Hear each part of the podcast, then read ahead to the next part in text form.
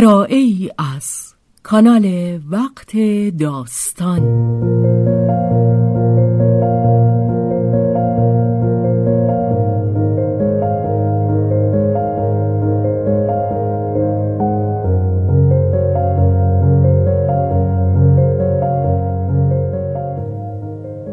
جان شیفته.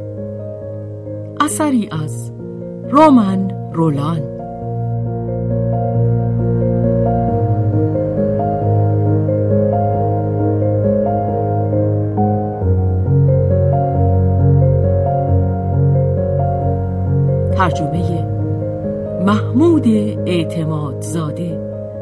بهازین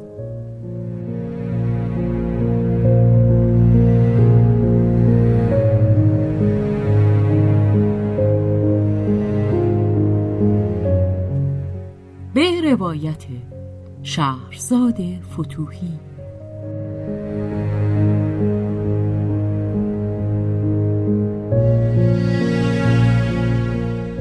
کارگردانی و تنظیم حسین آشتیانی.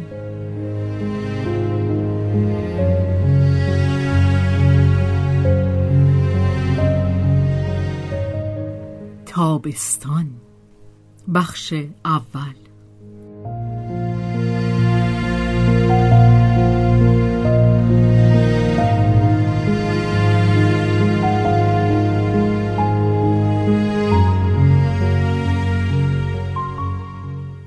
ورشکسته بود. هنوز نمی‌توانست دامنه ورشکستگی خود را در تصور آورد. ولی پس از آنکه نخستین لحظه سرگشتگی سپری شد هنگامی که توانست موقعیت خود را با خونسردی بررسی کند توانست انصاف نشان دهد و بگوید که همین سزای او بوده است. آنت از عهده کارهای مالی خود می توانست براید مانند پدر خود بینش درست و استواری داشت. از حساب و رقم نمی رمید آن کس که از نژاد روستاییان و خرد بورژواهای فعال و کاردان پدید آمده است اگر در مسائل عملی سر سم برود بیشک خودخواسته است. اما آنت تا زمانی که پدرش زنده بود از همه دقدقه های مادی بر کنار مانده بود. پس از مرگ پدر هم آنت دچار یک بحران طولانی گشته بود که در آن جنب و جوش درونی زندگی عاطفیش او را اسیر خود می کرد. در چنین حالت کمی غیرعادی که بیکارگی ثروتمندانش بدان میدان می‌داد بیزاری نچندان سالمی برای رسیدگی به کارهای مربوط به دارایی خود حس می کرد. باید جرأت نمود و گفت ایدئالیسم زندگی درونی که پول را همچون مظهر توفیلیگری حقیر می شمارد این نکته را از یاد می برد که تا از آن دست نشسته است حق چنین قضاوتی ندارد و ایدئالیسمی که در خاک بار یافته از پول می روید و مدعی است که دلبستگی بدان ندارد خود بدترین نوع توفیلیگری است. آنت برای آنکه خود را از دردسر اداره ثروت خیش سبکبار بدارد همه کار مباشرت آن را به آقای گرونو محضردار که مرد بسیار نیکی بود سپرده بود و او مردی بود محترم از دوستان دیرین خانواده که کارایی حرفه‌ای و آبرومندیش مورد تصدیق همگان بود و سی سال می‌شد که همه امور داد و ستت خانواده ریویر در محضر او گذشته بود درست است که راول زحمت عقد معاملات خود را بی دخالت خیش به هیچ کس واگذار نمی کرد. با همه اعتمادش به محضردار خود حتی از وارسی نقطه ها و ویرگول های هیچ سندی قفلت نمی کرد. آری اعتماد داشت اما رعایت همه گونه احتیاط و برای آنکه مردی با چنان وسواس به کسی اعتماد پیدا کند میبایست که آن کس به راستی سزاوار اعتماد باشد و آقای گرونو سزاوار اعتماد بود به اندازه هر کسی در دنیا با رعایت همه گونه احتیاط. نقش اقرارنیوش غیر مذهبی که محضردار می باید در خانواده ها بازی کند بسیاری از اسرار خانگی خانواده ریویر را در اختیار آقای گرونو گذاشته بود. چنانکه از هرزگی های راول و غصه و اندوه خانم ریویر چندان چیزی بر او پوشیده نمانده بود و او در گفتگویش با آنان توانسته بود به یکیشان با همدردی و به دیگری با لبخند همداستانی گوش دهد. از آنجا که رایزن خانم بود به فضائل وی ارج می نهاد و چون همدم و هم پیاله راول بود معایبش را گرامی می داشت چه؟ آن هم به نوعی فضایل است در خور و پسند مردم گل. و گفته می‌شد که از مجالس عیش و طرب راول روگردان نبود.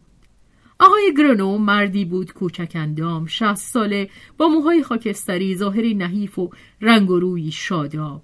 ادبی تکلف آمیز زیرکسار و گشاد سخن درستکار بازیگری خوب که دوست داشت قصه بگوید و برای آنکه بهتر بدو گوش دهند با صدایی آهسته و ناتوان که گفتی همکنون نفسش بند میآید آغاز سخن می‌کرد. سپس چون خاموشی ترحمآمیز حاضران را به دست می آورد کم کم بر حجم صدایش تا آنجا افزود که می توانست مورد رشک قرنه های بزرگ باشد و دیگر هم تا زمانی که داستان خود را تا واپسین حرفش به پایان نمی رساند دست بردار نبود. او محضرداری بود به شیوه کهن اما سستونسر و دلباخته مدهای تازه. پدر خوب خانواده بورژوایی کهنکار سرفراز از آن که چند هنرپیشه زن و برخی مردان اشرت دوست و پاره روزپیان ترگل و تازه در شمار مشتریانش هستند. هوشش در این بود که بگوید پیر است و حتی خود را به افراد پیر وانمود کند و با این حال سخت بیمناک از آن بود که مبادا گفتهش را باور کنند و در نهان با شور فراوان سعی داشت نشان دهد که از همه جوانها زرنگتر است و همهشان را فریب می دهد. آقای گرونو آنت را از کودکی می شناخت و با صداقت بسیار به کارهای او علاقمند شده بود. به نظرش طبیعی آمد که آنت پس از مرگ مادر و پدر امور خود را به او رجوع کند. در آغاز به اقتضای امانت حرفه‌ای او را دقیقا در جریان کارها گذاشت. نمی‌خواست بی رضایت خود او به هیچ اقدامی مبادرت کند و حوصله آنت از این سر رفت. آنگاه آنت را بر آن داشت که از برای فلان یا بهمانکار که شرحی بس سرسری از آن می‌داد و آنت چندان هم بدان گوش نمی‌کرد به او وکالت خاص بدهد و سپس چون آنت از پاریس دور می‌شد و غالبا هم آدرسی به جا نمیگذاشت قرار بر آن نهادند که آقای گرونو بی آنکه نیازی به مشورت با آنت باشد هر چرا که بهتر به صلاح آنت بداند خود انجام دهد بدینسان کارها به خوبی و خوشی میگذشت محضردار همه زحمات را به گردن می گرفت. درآمد مستقلات آنت را دریافت می کرد و بر حسب نیازمندی های آنت به تدریج پول در اختیارش می گذاشت. سرانجام برای آنکه نظمی در کار باشد به فکرش رسید که از آنت وکالت تام بگیرد و روزگاری بر این گذشت آنت بیش از یک سال بود که آقای گرونو را ندیده بود اما هر سه ماه پولی را که قرار گذاشته بودند درست سر موعد دریافت می کرد. او که تنها و دور از محافل پاریسی به سر می برد و روزنامه هم نمی خاند مدتی روی هم طولانی پس از وقوع حادثه از چند چون آن آگهی یافت. آقای گرونو مرد کهنکار خواسته بود بیش از حد زرنگ باشد بی آنکه خود به شخصه دارای روحیه سودجویی باشد تسلیم وسوسه سفته بازی شده بود. برای آنکه سرمایه مشتریان خود را بهتر به کار بیاندازد آنها را در معاملات نامطمئنی وارد کرد. چنان که لطمه دیدند و او برای جبران زیان به کارهای دیگری رو آورد که پاک به از دست رفتن این سرمایه ها انجامید. او بی آنکه مطلب را با آنت در میان نهاده باشد نه تنها همه پول نقد و دارایی منقولش را که نزد وی به امانت بود به کار گرفته بود بلکه با دوز و کلک هایی که متن کشدار وکالتنامه زمینش را فراهم می کرد خانه های بلونی و برگونی او را هم به رهن گذاشته بود. پس از آنکه همه چیز به باد رفت از شرمساری آنکه فریب خورده است و این شاید از بیآبرویی هم برایش دردناکتر بود پا به گریز نهاد.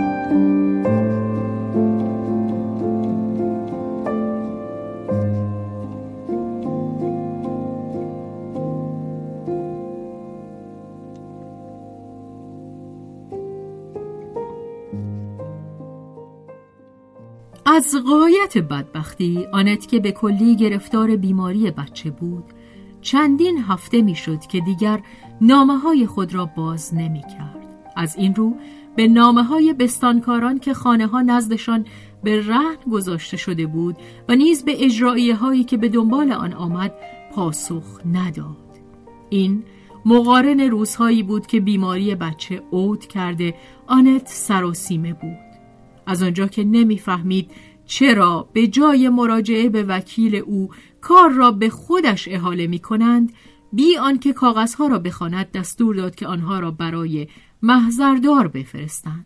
اما او هم آنها را نخواند و علت داشت.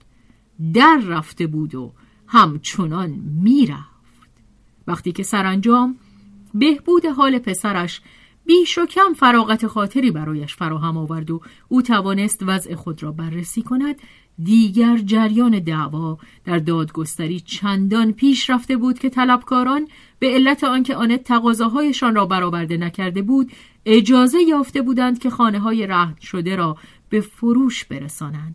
آنت که دیگر از کرخی خود به در آمده بود در برابر این ضربت شدید و ناگهانی به چارجویی برخاست. در یک دم انرژی خود را باز یافت و با آن هوش عملی که از پدر به ارث برده بود و ناآزمودگیش را جبران می کرد با چنان قدرت و چنان روشنبینی وارد مرافعه شد که قاضی تحسینش کرد. هرچند که حق را به حریف داد. زیرا زی حق بودن آنت مانع از آن نبود که از نظر حقوقی محکوم باشد. خود آنت هم زود دریافت که پیشا پیش بازنده است. ولی غریزه مبارز جویش که شکست را اگر هم به ناحق باشد با خونسردی میپذیرفت حاضر نبود بدون مقاومت بدان تن دهد. از آن گذشته اکنون دیگر پای دارایی فرزندش در میان بود. آنت قدم به قدم از آن دفاع کرد. با سرسختی یک زن تند خوی و زیرک روستایی که دو پا را در مدخل جالیز خود ستون کرده راه را بر کسانی که به زور می‌خواهند وارد شوند میبندد و حتی با آنکه می‌داند که به هر حال وارد خواهند شد باز میکوشد تا هرچه بیشتر معطلشان کند ولی از دست آنت چه برمی آمد؟ او که قدرت پرداخت بدهی خود را نداشت و نمی‌خواست هم از خیشاوندان و دوستان سابقش یاری بخواهد چه به احتمال بسیار آن را به صورتی وهناور از او دریغ می داشتند نمی توانست با فروش خانه ها مخالفت کند. همه انرژی چاره اندیش و سرسختش جز در این نکته توفیق نیافت که درخواست رفع تصرف برای مدتی محدود معلق بماند آن هم بی کمترین امید به ممانعت از اثر اجرایی حکم که در پایان مدتی کوتاه به اجرا در می آمد. آنت اگر هم نشان می‌داد که از این مصیبت از پا درآمده است عذرش خواسته بود سیلوی که خود شخصا دچار آن نشده بود گاه آهناله سر می‌داد و زمانی در خشم می‌شد و پیاپی می‌گفت که باید اقامه دعوا کرد. آنت اما برعکس گویی به برکت این حادثه تعادل خود را باز یافته بود. بدبختی هوا را برایش تازه می کرد آن فضای وارفته احساساتی که از دو سه سال پیش قلبش را بینمک می داشت از میان رفت. پس از آنکه آنت یقین کرد که نمی‌توان وضع را دگرگون کرد به آن تن داد. بی گله و دشنام بیهوده. برایش تسکینی نبود که مانند سیلوی همه گناه را به گردن آقای گرونو بار کند و مانند او باران نفرین های سخت بر سر محضردار بریزد. پیرمرد در آب افتاده بود. خود او نیست اما او بازوهای جوان خود را داشت و شنا می‌دانست شاید هم در این میان همه چیز ناخوشایند نبود. هرچند هم که شگرف بنماید در کنار دردسر ورشکستگی در ته دلش کنجکاوی خطر کردن و حتی لذتی نهفته بود که نیروهای بیکار مانده خود را به آزمایش بگذارد و این روحیش را پدر می توانست دریابد. چه او خود در بهبهه موفقیت گرایش هایی در خود می‌دید که برآورده های زندگی خود را ویران کند تا لذت آن داشته باشد که آن را از نو بسازد. باری آنت آماده شد که خانه بلونی را ترک کند. ملک برگونی اینک با شتاب زدگی به بهای ناچیزی فروخته شده بود. یقین بود که حاصل فروش همه داراییش به زحمت می توانست برای پرداخت بدهی و هزینه های دادگستری کافی باشد. و اگر هم افزون بر آن چیزی به دست می آمد کفاف زندگی آنت و کسانش را نمی‌داد. آنت می بایست در جستجوی درآمدهای تازه باشد. فعلا هم کار این بود که از هزینه ها بکاهد و مسکن خیلی درویشانه ای برای خود ترتیب دهد. آنت به جستجوی آپارتمان پرداخت. سیلوی جایی در طبقه چهارم خانه خود برایش پیدا کرد. او خود در بالای طبقه همکف منزل داشت. اتاقها کوچک بود و پنجره ها رو به حیات باز می شد. اما هرچه بود پاکیزه و بی سر و صدا بود. بردن همه اساس خانه بلونی حتی مطرح نمی توانست باشد. آنت چیزهایی را که می‌خواست نگه دارد که پاک ضروری بود. ولی ام ویکتوریان با گریه از آنت تمنا می کرد که همه چیز را حفظ کند. آنت دلیل می آورد که در موقعیت کنونی قبول هزینه انبارداری این اساس از عقل به دور است. می بایست انتخابی کرد و امه برای نگه داشتن هر چیزی التماس می کرد آنت با عزمی راسخ به انتخاب پرداخت.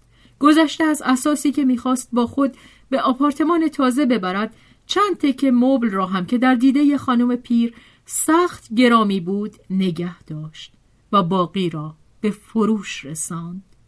سیلوی از بی تأثیری آنت در شگفت بود. با این همه نباید باور داشت که دختر دلاور احساس اندوه نمی کرد. او این خانه را که ناگزیر از ترکش بود دوست داشت. آن همه یادها آن همه رویاها ولی آنت آنها را واپس می‌زد. خوب می‌دانست که نمی‌تواند خود را بی کیفر به دستشان بسپارد. بس انبوه بودند و همه چیزش را می گرفتند.